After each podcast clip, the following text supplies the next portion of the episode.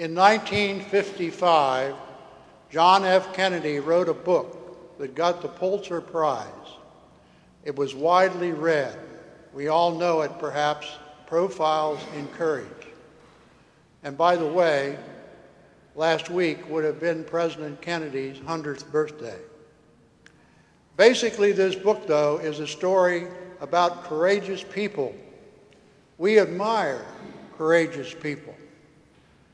Look at such people like Michael J. Fox, Mother Teresa, and other people and others who have had to overcome all kinds of problems. Courage is a quality of the mind which shows itself in the face of danger, opposition, suffering. The opposite of, of courage, though, is cowardice. And basically, we despise cowards, but we admire the courageous. Now, the scriptures today really tell us about courage. In the gospel, Jesus tells his apostles to preach. He does that three times in only eight verses. And he tells them not to be afraid of what they preach and what will happen after they preach. He also tells them not to be afraid of the final judgment by the Father. And Jesus says, first of all, if you are working in my service, you don't have anything to fear at any time. Their source of courage, though, is not their intellect, but it's because what the Lord would do for them and promised to do for them. In the first reading, Jeremiah, he is at the breaking point. He has been persecuted for what he taught, and now they want to kill him. He needs all the courage he can have and get in order to survive. And the source of Jeremiah's courage is the same as the source of the apostles. The Lord is with me. Jeremiah trusted himself to the Lord, and he trusted himself to the power and care of a loving God. It required a gift of courage for G- uh, Jeremiah to remain faithful to God and his mission when the world around him, his personal world that is, was crumbling around him. But there are more ordinary situations that require courage.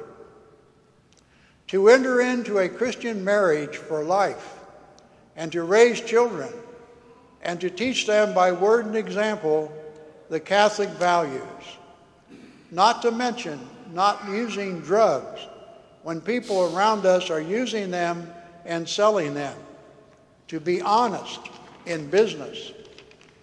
And today, to become a priest or a deacon or a religious or for any of us to stand up for justice for the poor. Jesus promises ultimate happiness as a result of our dedication to Him. And I, when you get right down to it, following Jesus that we understand and believe in is the only way we can give real meaning to our lives. But Jesus does not offer us faith in as a tranquilizer or as a pain pill. So we should never, never be surprised if we follow, if we find following Jesus and doing what we should do and not doing what we shouldn't do is costly, demanding, and painful. Because we are weak, and the world we live in doesn't help us much. That's why it takes courage to follow Christ. And Jesus never said it wouldn't be. Jesus is with us to give us courage. That's our faith. Now, we are not going to be written up in volume two of Profiles in Courage, yet our courageous actions are no less the same. The difference is that we are recognized by the Lord, and that's what really counts. Maybe the Lord is looking down on us today and says to himself, If I can look after sparrows and robins, I can certainly look after you, my men and women who follow me.